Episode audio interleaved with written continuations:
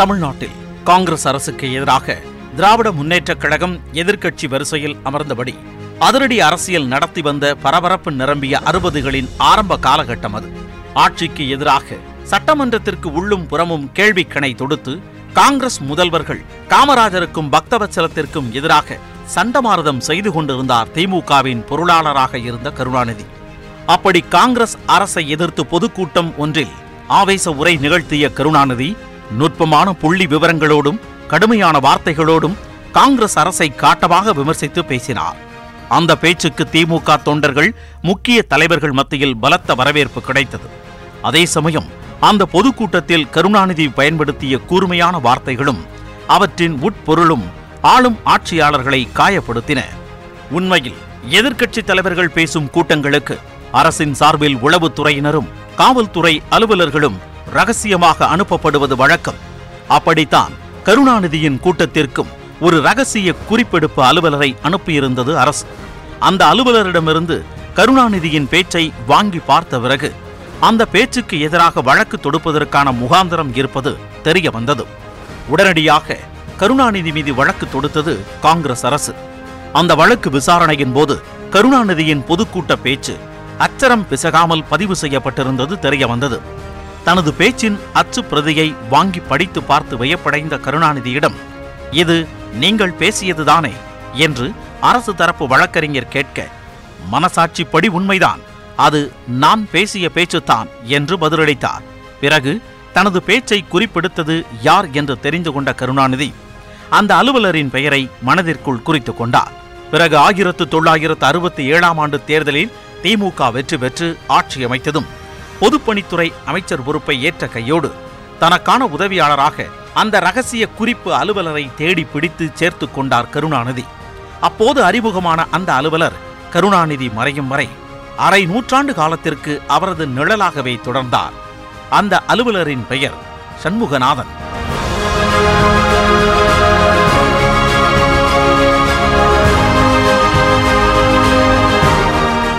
திருவாரூரில் உள்ள சின்னஞ்சிறு கிராமம் திருக்கண்ணமங்கையைச் சேர்ந்த கோதண்டபாணி என்கின்ற நாதஸ்வர கலைஞருக்கு முதல் குழந்தையாக பிறந்தவர் சண்முகநாதன். அவருக்கு பிறகு மூன்று ஆண் பிள்ளைகளும் மூன்று பெண் பிள்ளைகளும் பிறந்தன. தந்தையார் கோதண்டபாணிக்கு குறைந்த வருவாய்தான் வரும் என்பதால் சிக்கனம்தான் குடும்பத்தின் ஒரே தாரக மந்திரம். உள்ளூரில் இருக்கும் அம்மையப்பன் பள்ளியிலும் திருவாரூரில் இருக்கும் வி எஸ் பள்ளியிலும் ஆரம்ப படிப்பை முடித்த சண்முகநாதன் குடும்ப சூழல் கருதி திருவாரூர் கூட்டுறவு வங்கியில் ஐம்பது ரூபாய் சம்பளத்திற்கு எழுத்தர் வேலையில் சேர்ந்தார். அவருக்கு தட்டச்சும் தெரியும் என்பதால் அவர் தட்டச்சு கற்றுக்கொண்ட இடத்திலேயே சொற்ப சம்பளத்தில் பகுதி நேர வேலையிலும் சேர்ந்து கொண்டார்.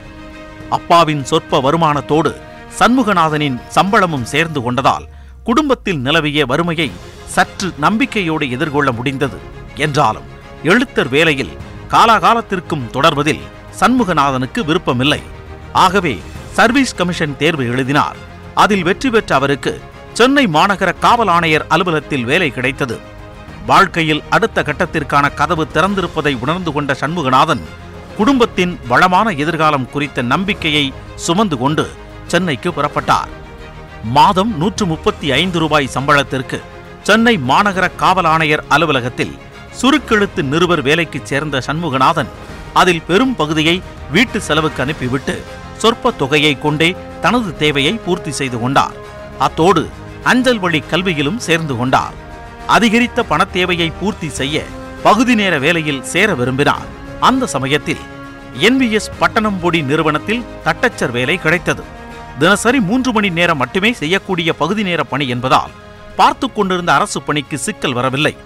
அப்போது கிடைத்த இரட்டை சம்பளம் குடும்பத்தையும் பார்த்து கொண்டு அஞ்சல் வழி கல்வியையும் படித்துக்கொண்டு சென்னை வாழ்க்கையை சிக்கலின்றி கழிக்க உதவியது. அப்போதுதான் தமிழ் சுருக்கெழுத்து கற்றுக்கொள்ள தொடங்கினார் சண்முகநாதன். ஏற்கனவே விரைவாக தட்டச்சு செய்யக்கூடியவர் என்ற தகுதியோடு தமிழ் சுருக்கெழுத்தும் தெரியும் என்பது சண்முகநாதனுக்கு கூடுதல் தகுதியாக மாறிப்போனது. அப்போதுதான் அரசியல் தலைவர்கள் பேசும் கூட்டங்களுக்கு குறிப்பெடுத்து வருவதற்காக சென்னை காவல் ஆணையர் அலுவலகத்திலிருந்து அனுப்பப்பட்டார் சண்முகநாதன். அப்படி அவர் சென்ற ஒரு கூட்டத்தில் உரையாற்றியவர் திமுக பொருளாளர் கருணாநிதி. அந்த கூட்டத்தில் கருணாநிதி பேசியதை குறிப்பெடுத்து சண்முகநாதன் அனுப்பி வைக்க அதை வைத்தே கருணாநிதி மீது வழக்கு தொடுத்தது பக்தவச்சலம் அரசு. பின்னர் அந்த குறிப்பை எழுதிய சண்முகநாதன் பெயரை குறித்து வைத்துக் கொண்ட கருணாநிதி ஆயிரத்து தொள்ளாயிரத்து அறுபத்தி ஏழாம் ஆண்டு தேர்தலில் வெற்றி பெற்று பொதுப்பணித்துறை அமைச்சரானதும் சண்முகநாதனை தனி உதவியாளராக வைத்துக் கொள்ள விரும்பினார். அதற்கு முன்னதாக சண்முகநாதனின் பிறந்த ஊர், பெற்றோர், குடும்ப சூழல் என எல்லாவற்றையும் விசாரித்து வைத்திருந்தார் கருணாநிதி. குறிப்பாக சண்முகநாதனின் தந்தையார் திராவிடர் கழக அபிமானி என்பதை தனது நண்பர் திருவாரூர் தென்னன் வழியாக தெரிந்து கொண்டார் கருணாநிதி. பிறகு கல்கி இதழில் மேலாளராக இருந்த சண்முக வடிவேலுவின் வழியாக சண்முகநாதனுக்கு தகவல் கொடுத்தார் கருணாநிதி. அமைச்சர் கருணாநிதி அழைக்கிறார் என்றதும் நேராக கோபாலாபுரம் வந்தார் சண்முகநாதன். அப்போது அவர் வாங்கிக் கொண்டிருந்த சம்பளம் இருநூற்று நாற்பது ரூபாய். ஆனால் அமைச்சரின் தனி உதவியாளரின் சம்பளம் நூற்று நாற்பது ரூபாய் மட்டுமே. ஆகவே குறைந்த சம்பளம் கொண்ட உதவியாளர் வேலை வேண்டாம் என்று சொல்லிவிட்டார் சண்முகநாதன். அமைச்சரான தன்னிடம் வேலை வேண்டாம் என்று சொன்ன துணிச்சல் கருணாநிதிக்கு மிகவும் பிடித்து போனது. ஆகவே சண்முகநாதனை எப்படியும் தன்னிடம் வைத்துக் கொள்ள வேண்டும் என்பதில் உறுதியாக இருந்தார் கருணாநிதி. அந்த சமயத்தில் திருவாரூருக்கு போன கருணாநிதி அங்கே சண்முகநாதனின் தந்தையை சந்தித்தார். அப்போது சண்முகநாதனை வேலைக்கு சேர்த்துக் கொள்ள தான் விரும்பியதையும் அதற்கு சண்முகநாதன் மறுத்துவிட்டதையும் சொன்னார். அப்போது அமைச்சர் கருணாநிதியிடம் எதுவும் சொல்லாத அவர் கருணாநிதியின் முக்கியத்துவத்தை எடுத்துச் சொல்லி சண்முகநாதனுக்கு கடிதம் எழுதினார். கடிதத்தை படித்த கையோடு மீண்டும் கோபாலபுரம் சென்று கருணாநிதியை சந்தித்த சண்முகநாதன் தனது தந்தை எழுதிய கடிதத்தை பற்றி சொல்லி உடனடியாக பணியில் சேர விரும்புவதாக சொன்னார். ஆனால் அதற்குள் அமைச்சருக்கான தனி உதவியாளர்களாக நீலகண்டன், வெங்கட்ராமன் ஆகிய இருவர் பணியில் சேர்ந்து விட்டனர். ஆகவே முதலில் சட்டமன்றத்தில் சுருக்கெழுத்தாளராக சேர்ந்து கொள், பிறகு தனி உதவியாளராக சேர்த்துக் கொள்கிறேன் என்றார் கருணாநிதி. அதை ஏற்றுக்கொண்டு சட்டமன்ற பணியில் சேர்ந்து கொண்டார் சண்முகநாதன். பிறகு முதல்வராக இருந்த அண்ணா மறைந்த பிறகு பொதுப்பணித்துறை அமைச்சர் கருணாநிதி தமிழ்நாட்டின் முதல்வராக பொறுப்பேற்றார். அப்போது விடுப்பில் சொந்த ஊருக்கு சென்றிருந்த சண்முகநாதனுக்கு அரசிடம் இருந்து தந்தி ஒன்று வந்தது. முதலமைச்சரின் தனி செயலாளராக நியமிக்கப்பட்டிருக்கிறீர்கள், உங்கள் விடுப்பு ரத்தாகிவிட்டது, உடனடியாக வந்து பணியில் சேருங்கள் என்று உத்தரவிட்டது அந்த தந்தி. அடித்து பிடித்து கொண்டு சென்னை வந்து பணியில் சேர்ந்த சண்முகநாதன் அந்த நொடியிலிருந்து அரை நூற்றாண்டுக்கு கருணாநிதிக்கு நிழல் போல தொடர்ந்தார். கருணாநிதி மனதில் நினைப்பதையெல்லாம் நேர்த்தியாக உள்வாங்கி அதை பிசிறின்றி பதிவு செய்வது சண்முகநாதனின் ஆகப்பெரிய பணி. முதலமைச்சர் கருணாநிதி எப்போதெல்லாம் செய்தியாளர்களை சந்திக்கிறாரோ அப்போதெல்லாம் அவருக்கு அருகில் சஃபாரி சூட் அணிந்தபடி பேனாவும் தாழுமாக நின்றிருப்பார் சண்முகநாதன். கருணாநிதியின் பேச்சுக்களை குறிப்பெடுக்க தொடங்கிய அவர் மெல்ல மெல்ல கருணாநிதியின் பேச்சுக்களுக்கு குறிப்பெடுத்துக் கொடுக்கும் அளவுக்கு சென்றார். தலைமைச் செயலகம், அறிவாலயம், பொதுக்கூட்டம், மாநாடு, டெல்லி என்று கருணாநிதி செல்லும் இடங்களிலெல்லாம் அங்கே சண்முகநாதன் இருப்பார். கருணாநிதியை சந்திக்க விரும்பும் பிரமுகர்களின் பட்டியலை முதல் நாள் இரவே தயார் செய்து ஒப்புதல் பெறுவதில் கண்ணும் கருத்துமாக இருப்பார் சண்முகநாதன். அப்போது கருணாநிதி குறிப்பிடும் வரிசை, நேரம் ஆகிய இரண்டையும் எந்த காரணத்தை கொண்டு மாற்றிக்கொள்ள மாட்டார் சண்முகநாதன். அப்படி மாற்ற வேண்டுமென்றால் அதை கருணாநிதி செய்தால்தான் உண்டு. அந்த அளவுக்கு கருணாநிதிக்கு நேர்மையாக இருப்பார் சண்முகநாதன். அதனால்தான் என்னவோ ஆயிரத்து தொள்ளாயிரத்து எழுபத்து ஒன்றாம் ஆண்டில் அமைந்த திமுக அமைச்சரவையில் எம்ஜிஆரை சேர்த்துக் கொள்வதில்லை என்ற முடிவை எம்ஜிஆரிடம் நேரில் சென்று சொல்லும் பொறுப்பை சண்முகநாதனிடம் ஒப்படைத்தார் கருணாநிதி. அந்த முடிவை கேட்டதும் அப்போ முடியாதுங்கிறாங்க, அப்படித்தானே என்று சண்முகநாதனை பார்த்து கோபம் கொப்பளிக்க கேட்டிருக்கிறார் எம்ஜிஆர். கருணாநிதியின் கண்ணசைவுக்கான அர்த்தம் வேறு எவரை காட்டிலும் சண்முகநாதனுக்கே துல்லியமாக தெரியும். அதனால்தான் முதலமைச்சர் பதவியில் இருந்தாலும் சரி, இல்லாவிட்டாலும் சரி, எதிர்க்கட்சி தலைவராக இருந்தாலும் சரி, இல்லாவிட்டாலும் சரி, கருணாநிதியின் தனிச் செயலாளர் என்ற பதவி சண்முகநாதன் வசமே தொடர்ந்தது. இத்தனைக்கும் ஐ ஏ எஸ் படித்தவர்களும் கூட கருணாநிதிக்கு தனிச் செயலாளராக இருந்துள்ளனர். ஆனாலும் கருணாநிதிக்கு அருகில் சண்முகநாதனுக்கான இடம் எப்போதும் இருந்தது. அத்தோடு கருணாநிதி கட்சி தொண்டர்களுக்கு எழுதும் கடிதங்கள் தொடங்கி அரசியல் ரீதியிலான அறிக்கை வரும் வரை அனைத்திலும் சண்முகநாதனின் பங்களிப்பு நேரடியாகவோ மறைமுகமாகவோ இருக்கும். கருணாநிதியுடனான அந்த நெருக்கம்தான் நெருக்கடி நிலையின் போது சண்முகநாதனுக்கு நெருக்கடியை கொடுத்தது.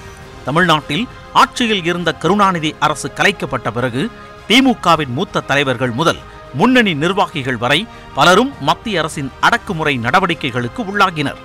ஆர்காடு வீராசாமி, சிட்டிபாபு, முரசொலிமாறன், மு க ஸ்டாலின் உட்பட பல தலைவர்கள் மிசா சட்டத்தின் கீழ் கைது செய்யப்பட்டனர்.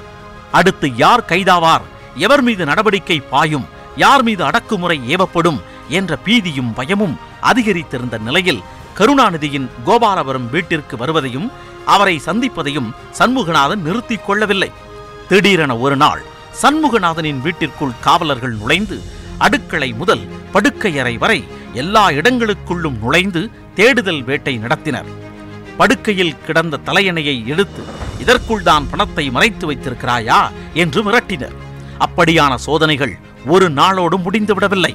சண்முகநாதனின் மன உறுதியை குலைக்கும் நோக்கத்துடன் தொடர்ச்சியாக நடந்தன. உளவியல் ரீதியாக தன்னை முடக்கும் வகையில் அந்த சோதனைகள் இருந்ததாக பின்னாளில் பதிவு செய்தார் சண்முகநாதன். பிறகு அரசு பதவியை ராஜினாமா செய்து விடுமாறு கருணாநிதி கூற மறு பேச்சின்றி பணியிலிருந்து விலகினார் சண்முகநாதன். எமர்ஜென்சிக்கு பிறகு நடந்த தேர்தலில் அதிமுக வெற்றி பெற்று ஆட்சியை கைப்பற்றியது. தமிழ்நாட்டின் முதலமைச்சராக எம்ஜிஆரும் எதிர்க்கட்சி தலைவராக திமுக தலைவர் கருணாநிதியும் பொறுப்பேற்றனர். அப்போது எதிர்க்கட்சி தலைவருக்கான தனி செயலாளராக சண்முகநாதனை நியமிக்க தமிழக அரசை அணுகினார் கருணாநிதி. ஆனால் அதற்கு முதலமைச்சர் எம்ஜிஆர் மறுப்பு தெரிவித்தார். எம்ஜிஆரின் மறுப்புக்கு பின்னால் ஆழமான காரணம் இருந்தது. ஆம், முதல்வரான கையோடு சண்முகநாதனை தனது தனி உதவியாளராக சேர்த்துக் கொள்ள விரும்பினார் எம்ஜிஆர். ஆனால் அதற்கு சண்முகநாதன் மறுத்துவிடவே அதிருப்தியடைந்த முதலமைச்சர் எம்ஜிஆர் தனது கோரிக்கையை ஏற்காத சண்முகநாதன் எதிர்க்கட்சி தலைவர் கருணாநிதிக்கு தனி செயலாளராக இருக்க அனுமதிக்கவில்லை. முதலமைச்சர் எம்ஜிஆரின் பிடிவாதத்தை கண்டு கோபமடைந்த கருணாநிதி தான் எதிர்க்கட்சி தலைவர் பதவியை ஏற்கப் போவதில்லை என்று சொல்ல விவகாரம் மூத்த அமைச்சர் நாஞ்சில் மனோகரனின் கவனத்திற்கு சென்றது. எதிர்க்கட்சி தலைவர் தனக்கான தனி செயலாளரை தேர்வு செய்து கொள்ளலாம், அதில் அரசு தலையிட வேண்டாம், அப்படி தலையிட்டால் அரசின் பெயர் கெட்டுப்போகும் என்று முதலமைச்சர் எம்ஜிஆருக்கு ஆலோசனை தரவே சற்றே இறங்கி வந்தார் முதலமைச்சர் எம்ஜிஆர். பிறகு எதிர்க்கட்சி தலைவர் கருணாநிதியின் தனி செயலாளராக நியமிக்கப்பட்டார் சண்முகநாதன். ஆனாலும் சண்முகநாதன் மீதான எம்ஜிஆரின் கோபம் குறையவே இல்லை. அது விரைவிலேயே வெளிப்பட்டது. எம்ஜிஆர் முதலமைச்சராக இருந்தபோது திருச்செந்தூர் ஆலய அதிகாரி சுப்பிரமணிய பிள்ளை கொலை தொடர்பான நீதிபதி பால் தலைமையில் விசாரணை கமிஷன் அமைக்கப்பட்டது. அந்த கமிஷனின் அறிக்கையை எம்ஜிஆர் அரசு வெளியிட தயங்கிய போது எதிர்க்கட்சி தலைவர் கருணாநிதி அந்த அறிக்கையை ரகசியமாக பெற்று பத்திரிகையாளர்களிடம் வெளியிட்டார். அது எம்ஜிஆர் அரசுக்கு பெரும் நெருக்கடியாக மாறியது. அரசின் ரகசியம் வெளியாக காரணமானவர்கள் மீது நடவடிக்கை எடுக்க தயாரானது எம்ஜிஆர் அரசு. அப்போது நால்வர் மீது வழக்குகள் பதியப்பட்டு மூவர் கைது செய்யப்பட்டனர். அவர்களில் எதிர்க்கட்சி தலைவர் கருணாநிதியின் நேர்முக உதவியாளர் சண்முகநாதனும் ஒருவர். தமிழ்நாடு அரசின் மொழிபெயர்ப்பு துறைக்கான துணை இயக்குனர் பொன் சதாசிவம், எதிர்க்கட்சி தலைவர் கருணாநிதியின் மருமகன் முரசலி செல்வம், கருணாநிதியின் நேர்முக உதவியாளர் சண்முகநாதன் ஆகிய மூவரும் சந்தேகத்தின் அடிப்படையில் கைது செய்யப்பட்டனர். அவர்களோடு சேர்ந்து நான்காவது குற்றவாளி என்று சொல்லி கருணாநிதி மீதும் வழக்கு தொடரப்பட்டது. சண்முகநாதனின் வீட்டில் காவல்துறை அதிரடியாக சோதனைகள் நடத்தி அரசின் ஆவணங்கள் ரகசியமாக பதுக்கப்பட்டுள்ளனவா என்று தேடியது. நடவடிக்கைகள் அத்தோடு நிற்கவில்லை. பொன் சதாசிவத்தையும் சண்முகநாதனையும் பணியிடை நீக்கம் செய்தது எம்ஜிஆர் அரசு. அப்போது வீட்டுக்கு வந்த காவலர்கள் முரட்டுத்தனமாக தாக்கியதில் சண்முகநாதனின் தந்தை கோதண்டபாணி உடல் நலிவுற்று அதிலிருந்து மீண்டு வராமலேயே மரணம் அடைந்ததை பின்னாளில் பதிவு செய்தார் சண்முகநாதன். பால் கமிஷன் அறிக்கை வெளியான விவகாரத்தில் பணியிடை நீக்கம் செய்யப்பட்ட இருவரே முதல் குற்றவாளியான பொன் சதாசிவத்தை மீண்டும் பணியில் சேர்த்துக் கொண்ட எம்ஜிஆர் அரசு இரண்டாம் குற்றவாளியான சண்முகநாதனை மட்டும் பணியில் சேர்த்துக் கொள்ளவில்லை. பிறகு எம்ஜிஆர் மறைவிற்கு பிறகு ஆயிரத்து தொள்ளாயிரத்து எண்பத்து ஒன்பதாம் ஆண்டு மீண்டும் திமுக ஆட்சிக்கு வந்தது. கருணாநிதி முதலமைச்சரான பிறகுதான் மீண்டும் அரசு பணியில் சேர்த்துக் கொள்ளப்பட்டார் சண்முகநாதன். அரசு பணியில் இல்லாத அந்த அத்தனை ஆண்டுகளிலும் கருணாநிதியின் பக்கமே இருந்தார் சண்முகநாதன். எண்பதுகளின் இறுதியில் கணிப்பொறியை கையாள கற்றுக்கொண்டார் சண்முகநாதன். அது முதலமைச்சராக இருந்த கருணாநிதிக்கு மிகுந்த மகிழ்ச்சியை கொடுத்தது. தான் செய்யும் வேலையை செழுமையாக்க கணிப்பொறி உதவும் என்பதுதான் கருணாநிதியின் மகிழ்ச்சிக்கு காரணம். கருணாநிதியின் கட்டுரைகளும் கடிதங்களும் அறிக்கைகளும் பிழையின்றி பிசிறின்றி வந்ததற்கு சண்முகநாதனின் தட்டச்சு வேகமும் அவருக்கு இருந்த கணிப்பொறி பழக்கமும் முக்கியமான காரணிகள். கருணாநிதியின் நிழலாக, கருணாநிதியின் உள்ளத்திலிருந்து வரும் வார்த்தைகளை எழுத்தில் வடிப்பவராக, கருணாநிதியை சந்திக்க விரும்புவோரின் தொடர்பாளராக கருணாநிதியின் பேச்சுக்களுக்கான குறிப்புகளை தயார் செய்பவராக, கருணாநிதியின் குறிப்பறிந்து இயங்குபவராக, கருணாநிதியை தேவையற்ற முறையில் சந்திக்க விரும்புவோருக்கான தடுப்பு சுவராக என்று சண்முகநாதனின் அரை நூற்றாண்டு பணி என்பது கருணாநிதியின் வாழ்க்கை வரலாற்றில் தவிர்க்க முடியாத அத்தியாயம்.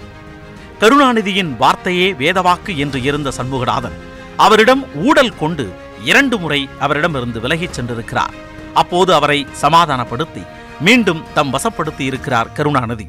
அந்த அளவுக்கு கருணாநிதிக்கு சண்முகநாதன் முக்கியமானவர். சண்முகநாதன் பற்றி ஒருமுறை குறிப்பிட்ட கருணாநிதி, தம்பி சண்முகநாதன் எனது அலுவலகத்துக்கு வேலை பார்ப்பவர் அல்ல, எனது அகத்திலே எனது உள்ளத்திலே இருந்து பணியாற்றுபவர் என்றார்.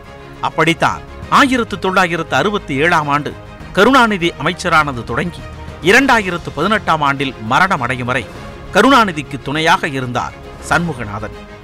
கருணாநிதியின் நிழலாக சண்முகநாதன் செயல்பட்ட விதத்தை பற்றி மேடை ஒன்றில் குறிப்பிட்டு பேசிய கருணாநிதி, என்னோடு சண்முகநாதன் இருக்கிறார் என்றும் சொல்லலாம், சண்முகநாதனோடு நான் இருக்கிறேன் என்றும் சொல்லலாம், இரண்டுமே ஒன்றுதான். எனக்கு கோபம் வந்தால் அவரது கோபம் அடங்கிவிடும், அவருக்கு கோபம் என்று தெரிந்தால் நான் அந்த பக்கமே திரும்பி பார்க்க மாட்டேன். தம்பி சண்முகநாதன் சாதாரண சின்ன சின்ன குறிப்புகளை கூட விட்டு விடாமல் எனக்கு எழுதி தந்து தேடி தந்து அப்படிப்பட்ட தேடலுக்கெல்லாம் மூல காரணமாக இருந்து அவை எனக்கு கிடைக்குமாறு செய்து நான் பேச எழுத செயல்பட என்னோடு உழைத்து கொண்டிருக்கிறார். நான் அரசியல் காரணங்களுக்காக எழுதுவது மாத்திரமல்ல, இலக்கியங்கள் எழுதச் சென்றாலும், மாமல்லபுரத்திற்கு சென்று எழுதினாலும், கோவாவுக்கு சென்று எழுதினாலும், வேறு எந்த ஊருக்கு சென்று எழுதினாலும் அங்கெல்லாம் அமர்ந்து எழுதுவது திருக்குறள் உரையாக இருந்தாலும், குரலோவியமாக இருந்தாலும், தொல்காப்பிய பூங்காவாக இருந்தாலும் அங்கெல்லாம் அந்த பன்முக பணிக்கு பன்முக பணியாளரைப் போல விளங்கி எனக்கு உதவி செய்து கொண்டிருப்பவர் என்றார். கருணாநிதியின் எண்ணங்களை எல்லாம் எழுத்தாக்கியவர் சண்முகநாதன். கருணாநிதியின் அரை நூற்றாண்டு கால அரசியல் வாழ்க்கையின் நேரடி சாட்சியம், முக்கியமாக கருணாநிதியின் சுயசரிதையான பல்லாயிரம் பக்கங்கள் கொண்ட நெஞ்சுக்கு நீதியை கருணாநிதி சொல்ல சொல்ல அதை குறிப்பெடுத்து தட்டச்சு செய்தவர் சண்முகநாதன். ஆம், கருணாநிதியின் நெஞ்சுக்கு நீதி செய்தவர் சண்முகநாதன். அத்தோடு கருணாநிதி எழுதிய நான்காயிரத்து நூறு கடிதங்களை தொகுத்து இருபது தொகுதிகளாக வெளியிட வேண்டும் என்பது சண்முகநாதனின் கனவு. அதை நனவாக்கும் முயற்சியில் தொடர்ச்சியாக ஈடுபட்டார் சண்முகநாதன். தீவிரமாக இயங்கிக் கொண்டிருந்த கருணாநிதி முதுமை காரணமாக செயல்பட முடியாமல் ஓய்வெடுக்க தொடங்கிய பிறகும் கூட தினமும் கோபாலபுரம் வந்து கொண்டிருந்தார் சண்முகநாதன். அது குறித்து பத்திரிகையாளர் ஒருவர் கேட்டபோது சண்முகநாதன் கொடுத்த பதில், எனது இந்த பிறவி கலைஞருக்கானது என்பதுதான்.